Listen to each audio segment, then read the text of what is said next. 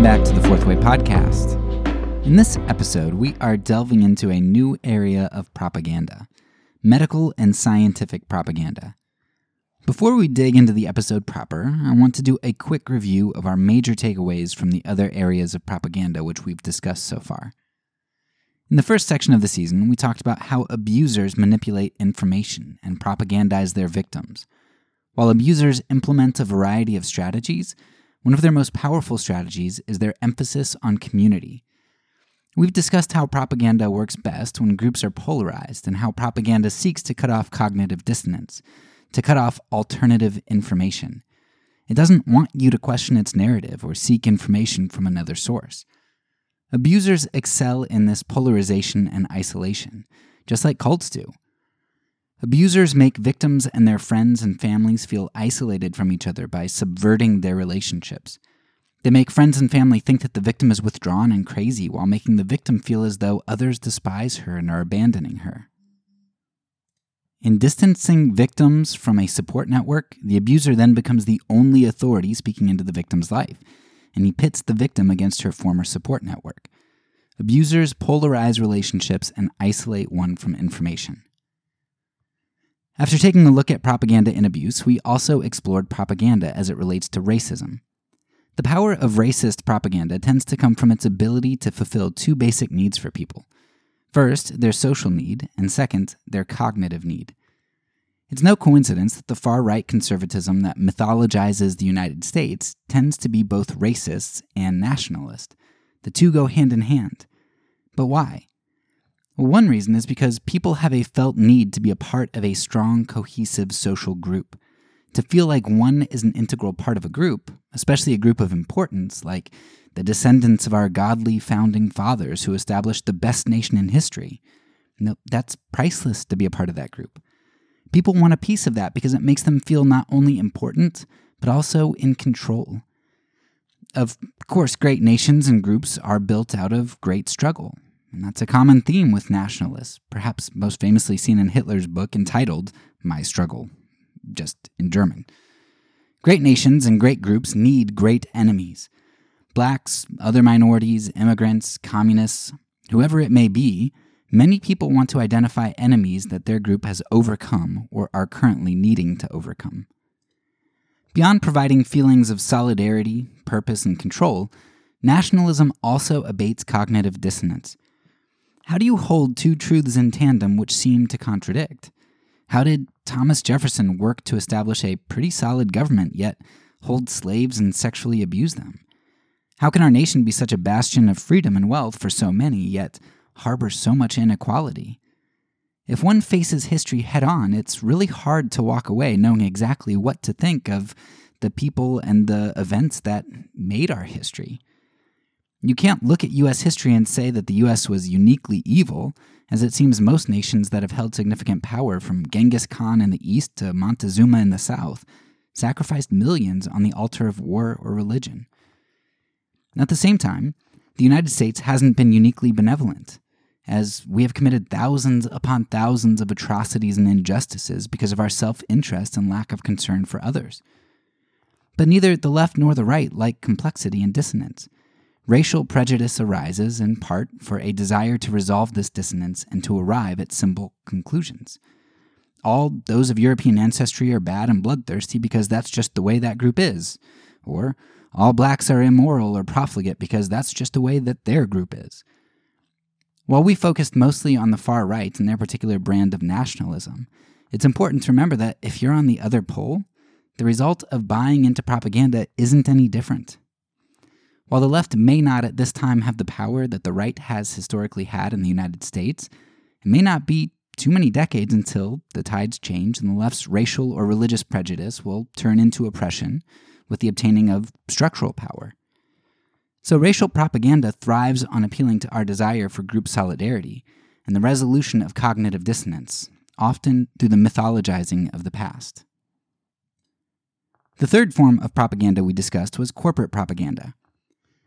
Corporate propaganda is uniquely powerful in that its emphasis isn't negative, as in the abuser's tearing down of relationships or isolation, nor is it as much like racial propaganda in its mythologizing of the past. And that's in part because corporate propaganda has the desire not to have you withdraw from others or to ground yourself in the past. Not really at all, usually.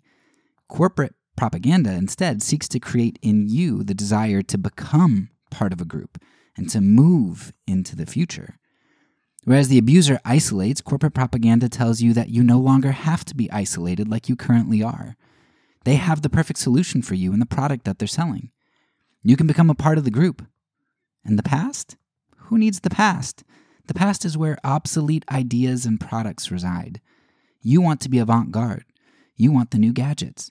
You don't want to be trapped in the past, but rather to move into the future in style. Thus, corporate propaganda is a more positive form of propaganda in that it seeks to create and build in you desires that you may not have known that you had. It is an extremely powerful form of propaganda because, unlike the other forms which require some palette with which to work, corporate propaganda can fabricate desire for just about anything. Just take a walk around your house, especially the kitchen, probably, and look at all the absolute junk you have, or haven't used for a while. Go to a yard sale or have your own yard sale and just look at all the crap that we've bought into. It's absolutely astounding. Finally, we addressed propaganda as utilized by the media.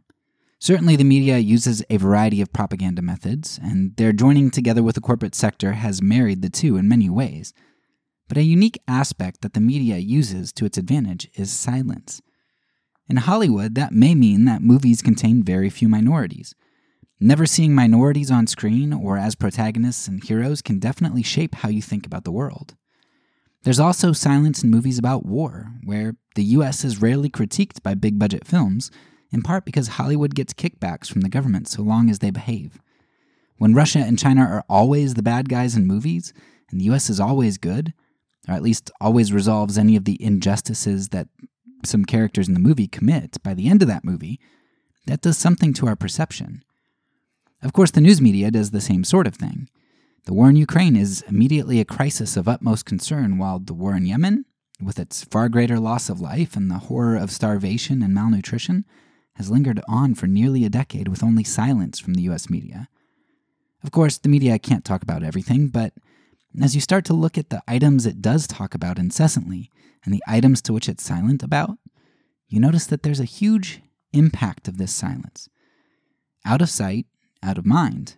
Or with media, we could say out of earshot, out of mind. If we don't hear about it from the people and institutions who are supposed to highlight what's important, that's going to significantly impact our knowledge and our views.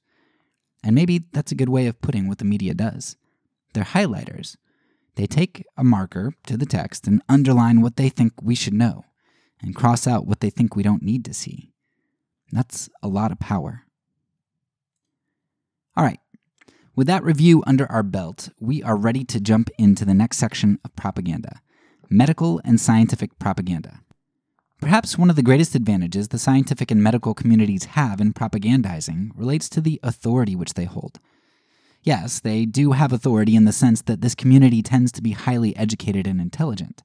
Individuals in this community have gone to school for a long time and have legitimate credentials, but this authority is compounded by the way that our culture idolizes both science and medicine. As far as doctors are concerned, they're the closest thing we'll get to the fountain of youth. They preserve our lives. Stanley Hauerwas has a fantastic article or, or talk on this. I can't really remember what it is off the top of my head, but I'll try to find it and put it in the show notes. But Hauerwas essentially says that doctors are our modern day priests. We revere them because we idolize life and we seek to avoid suffering. We have a sim- similar uh, reverence for scientists, these men and women who bring us all of our gadgets of comfort, who help us to live efficiently, and who will save us from the apocalypse to come, you know, whether that's global warming or some imposing asteroid. I mean, this stuff is everywhere. I was just watching a new Scooby Doo with my kids, and the episode had the scientist who was clearly Bill Nye. I don't know if it was voiced by him, but it was it was clearly intended to be Bill Nye. And they made various comments throughout the show like, there are no mysteries if we follow the science. You know, our reverence for science and medicine really is on a religious level here. Now, I want you to think about science and medical communities' uh, authority in relation to how authority would be handled in the other areas that we've talked about already. You know, in regard to abusers, they undermined the authority of others. Abusers stripped away close friends and family who can speak into the life of the victim. They separated the victim from authorities, both in terms of physical and emotional distance. They isolate as far as they can. Propaganda in race tends to do something pretty similar.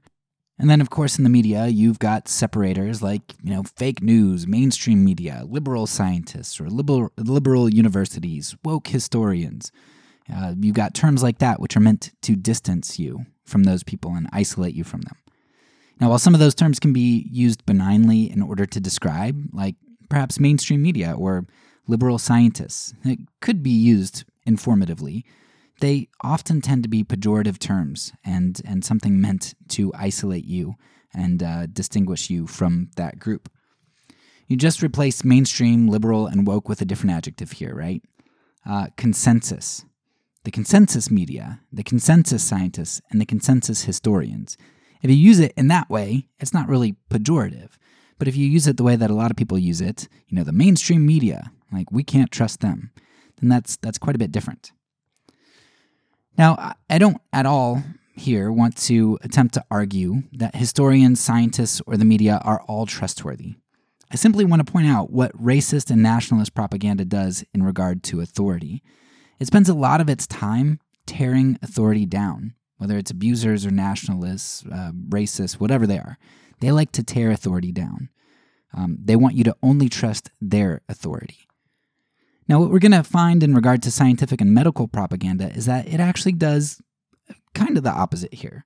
Um, now, rather than try to tear down authority in order to propagandize, its propaganda actually relies on its um, heavy indoctrination or uh, building up of positive authority on their end. I mean, in, in some ways, it does tear down authority in that it discounts things like pseudoscience and fringe science, and those terms which themselves seem like they'd lend themselves well to polarizing propaganda, right? I mean, those, those terms are thrown around a lot too. But by and large, the scientific community relies on positive authority rather than on tearing down the authority of others. Corporate propaganda also used authority, and they, they did it by placing it either in the hands of the experts who created the product or in the, the hands of you, the consumer, who is the expert that knows exactly what you want and how to fulfill your desires. Desires you might not have known that you had until they informed you about them, but desires that uh, were became yours nonetheless. And the media, they also utilize authority uh, a lot, for sure. But what we're going to see when we uh, when we look at the scientific community is that it uses authority more as a hammer, uh, m- more than any of the other forms of propaganda that we've discussed so far. The other aspect that we're going to discuss in relation to scientific propaganda is its guise of benevolence. Again, the other forms of propaganda that we've discussed do this too, just not as good as scientific propaganda does it. Abusers cause their victims to think that their mistreatment is actually for their own good, and may cause outsiders to think that the abuser is actually trying to care for his difficult partner. Racist propaganda has long had at its core a component uh, or a thread of paternalism. This notion that you know, blacks and other minorities are like helpless, ignorant, or wayward children, and our racist views and responses to those groups are really meant to guide and help them, to nurture them, because we really care about them. Corporate propaganda also disguises itself behind benevolence and making you think that they really care about fulfilling your desires um, because they know what you need. And we saw that very clearly in the, Persu- in the Persuaders film, uh, how they get you to desire becoming a part of their good family. You begin to view brands as a caring family, like a cult. And finally, the news media certainly uses the idea of benevolence when they attempt to depict how they care for the community or the world. Neil Postman probably exposes this the best in his work uh, entitled How to Watch TV News. In that book, he digs into the nitty gritty and even talks about how many news agencies set themselves up as a family with uh, a mom and a dad figure as the main anchors. You know, they always have like a, a man and a woman. And then you've got the lovable, crazy uncle who's the funny sportscaster and all that kind of stuff. Like everybody's got a role, and it really is like a family. And they set it up that way on purpose. So all good propagandists know that perceived benevolence correlates very strongly with perceived credibility. You attract more flies with honey than with vinegar, as they say.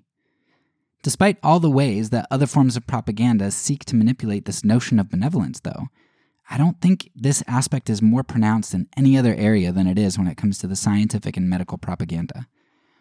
So, with those two ideas in mind, authority and benevolence, let's dig into the episode and get into some specifics here. First, the science and medical community rely heavily on authority. Now, this truth has really become particularly pronounced in the 20th century as scientific progress and implementation really took off like it hadn't ever done before. Part of that takeoff was a result not only of globalization, but also the size of governments and the scale of war. Governments with large funds and huge amounts of power at their disposal, and both an excuse and a platform to test new discoveries, namely in war, uh, it, it provided an opportunity and the ability to help advance science rapidly. With two world wars completing in three decades uh, and then entering into a Cold War arms race, you know, science was glorified and scientists divinized. Add to this the amazing medical breakthroughs in various vaccinations, especially considering the eradication of polio, it seemed that both life and comfort were in the hands of the scientific and medical communities. Who could argue with those who held both life and death in their hands? The life of serums, vaccines, and cures divvied out in their benevolence or the death of noxious gases, nuclear bombs, and precision, precision engineered machine guns wielded by governments as they meted out what they called justice. Science and medicine became the gods of our age, gods who could be trusted to do justice and to love mercy, though never to walk humbly. And it's in this lack of humility and in this arrogance of power that science and medicine have the power, and I'd argue the tendency, to lead us astray. One of the most famous studies in psychology is an experiment performed by Stanley Milgram. A lot of people were wondering how normal, everyday German citizens could have committed such horrendous atrocities against so many. And Milgram set out to test whether he could get average citizens off the street to do something similar. So he grabbed your average everyday Joe and he got them into this room and he said, Hey, look, uh, we got this this guy in this other room, and uh, we're gonna ask him some questions, and we kind of want to see, you know, how if if we can influence him, if we can motivate him to uh, get right answers. And so uh, he said, "Look, you've got this dial in front of you, and the dial was labeled, you know." Uh, like something like light shock, heavy shock, dangerous, like warning, like death may may uh, come about if you use this, whatever is labeled like that. And uh, he just wanted to see how far they would go. When the guy gets a wrong answer, you push the button and then you up the dosage. Um, so, how far would somebody off the street go just from having this guy in a white coat tell them, uh, yeah, go ahead, just push the button. That's what you're supposed to do. Just push the button. And they found that a lot of people, way more than you'd think, they they push the button all the way into like the deadly area, even after the guy like stopped responding. So clearly he wasn't in pain anymore because he probably had had a heart attack. Um, of course, it was a fake guy in the other room, but nevertheless, these, these people who were pushing the button thought it was real. And so Milgram's point is look, authority holds a whole lot of sway, even over our society, which we think is so individualistic in the United States. You can get somebody off the street to basically kill some other random person right? Just because a guy in a white coat tells him it's okay to push a button. Um, so that that's Milgram's experiment. Now, it's important to note that Milgram's experiment has recently come into question, and some think that his data was a bit inaccurate or, uh, you know, maybe rigged to exaggerate his findings. But you know, that's okay because I don't rely on Milgram alone to make my point here. In fact, I don't even need him at all. Uh, you could just take a look at the books Ordinary Men and They Thought They Were Free. They're two great looks at average German citizens and an exploration into what transpired in Germany to get people to be knowingly complicit in atrocities, or willfully ignorant. Ordinary Men, in particular, is great because it, it shows that a lot of the worst executions were actually carried out not by hardened SS troops, but reservists, school teachers, lawyers, doctors, people called up and in temporary service. These groups were largely responsible for the up close and personal executions with bullets to the backs of heads into mass graves. They didn't have the luxury of dis- uh, distanced, faceless executions in mass with victims in a large gas chamber. Now, these everyday citizens were often the faithful German executioners. And why did they do it? Well, there are a number of explanations, but one of the major components was that an authority issued the command. Now, I think we get another sort of glimpse of this type of idea with Hannah Arendt's famous insight when writing about the Nuremberg trials. She was amazed that when she sat at the trials, the murderous Nazi maniacs weren't at all maniacal. She coined the term the banality of evil because these men who carried out such horrendous atrocities were very normal seeming people. Evil doesn't tend to be advanced by physically powerful, apparently insane individuals. It travels through relatively normal people and through relatively normal hierarchical structures of authority. Particularly in systems, evil is transmitted and facilitated on a large scale better through the medium of normalcy. If you just think about something like the January 6th insurrection or the, the Trump presidency in the United States, you'll notice that while plenty of people were pushed towards the right and hardened there, that huge jump of insanity all at once actually pushed a lot of people away from the right as well. Huge leaps tend to have the effect of waking people up, whereas normalcy and structures are a great way to desensitize someone to evils. Strong hierarchies, systems, and authorities are very conducive to producing atrocities. Historically, our scientific and medical communities are set up to foster atrocities and injustices. We trust the science and follow the science where it leads us. Now, such thinking refuses to acknowledge the fact that science isn't just a set of facts, but a set of facts interpreted by fallible and biased human beings. Science may, in theory, have high levels of accountability through things like peer review, but it also has tremendous incentive to only study, review, and support certain conclusions. Human bias and motivation are factors assumed out of the system because God is dead, and we, the people, don't do well without gods. Science has therefore become our God, and we need to be able to have faith in it. Because, like all gods, it promises preservation and the good life. Therefore, we jump when the science says jump, we duck when the science says duck, and we sacrifice when the science says sacrifice. Even if you're a regular Joe off the street, you're happy and willing to sacrifice that guy in the other room because the scientist told you to. Trust the men and women in the white coats and do what they say. This brings us to our second point for the episode, which is that science not only stands on the idea of authority, but it also hides behind the idea of benevolence. Nobody wants to serve a malevolent God. Even those who serve a God who require that they sacrifice some of their children, they believe that their God is benevolent. This child devouring God may eat a child here or there, but think of all the children and lives he saves by bringing rain or quelling the volcano's anger. What is one sacrificial child in the scheme of a whole community?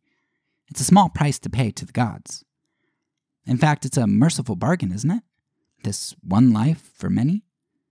Yet we moderns are too advanced to be fooled by such archaic and barbaric gods who would ask us to throw our children into volcanoes or to pierce the heart of our eldest son. How could one call such a god benevolent? Yet the god of science is no different than those barbaric gods. Like many of the gods of old, this benevolent god is really a malevolent one who asks us to make human sacrifices for the greater good all the time. And really, the God of science is far more malevolent in that he requires millions of sacrificial victims rather than just one. And the God of science is devious in hiding his horrors. Whereas the ancient priests of old may have been asked to sacrifice their own children to the gods, a sacrifice of great honor and value that didn't leave even the most powerful person in the community untouched. Science obscures its thirst for human blood by sacrificing those whose bodies can be easily hidden, the oppressed and the exploited. Science has long experimented on and mangled the bodies of prisoners hidden behind prison walls, the enslaved behind walls of oppression, the minorities behind the walls of the ghetto, and the foreigner behind the walls of policies, borders, and obscurity. Science has a thirst for blood, which, if we knew how great it truly was, might appall us. Or I suppose it might not. Actually, it, it probably wouldn't because we who worship science the most tend to be those who are most benefited by it. The facade of benevolence is a powerful one. When a person or an ideology can define good and evil for itself, then it can make whatever it wants into that which is good. It defines it. What we will find as we explore the propaganda of science and medicine is that it constantly declares to us what is good. And it's usually right, right? Saving lives is good. Bringing comfort is good. Advancing technology? That's good. Increasing knowledge? Sure, that's good too. But what science almost always hides from us is the cost of the good. It hides from us the bad that it uses to obtain the good. But to put this in vulgar terms, how many drops of poop would I need to put into a batch of brownies for you to uh, to not eat those brownies? It would only take one batch or one drop, right? And then the whole the whole batch is defiled. Science is not the first creature to hide behind authority and benevolence. It's an age old strategy. We saw it used with precision in the first garden, and we see it used again as science promises to get us back to that garden. As we delve into some specifics in the rest of this section, keep these aspects in mind authority and benevolence. That's all for now. So, peace, and because I'm a pacifist, when I say it, I mean it.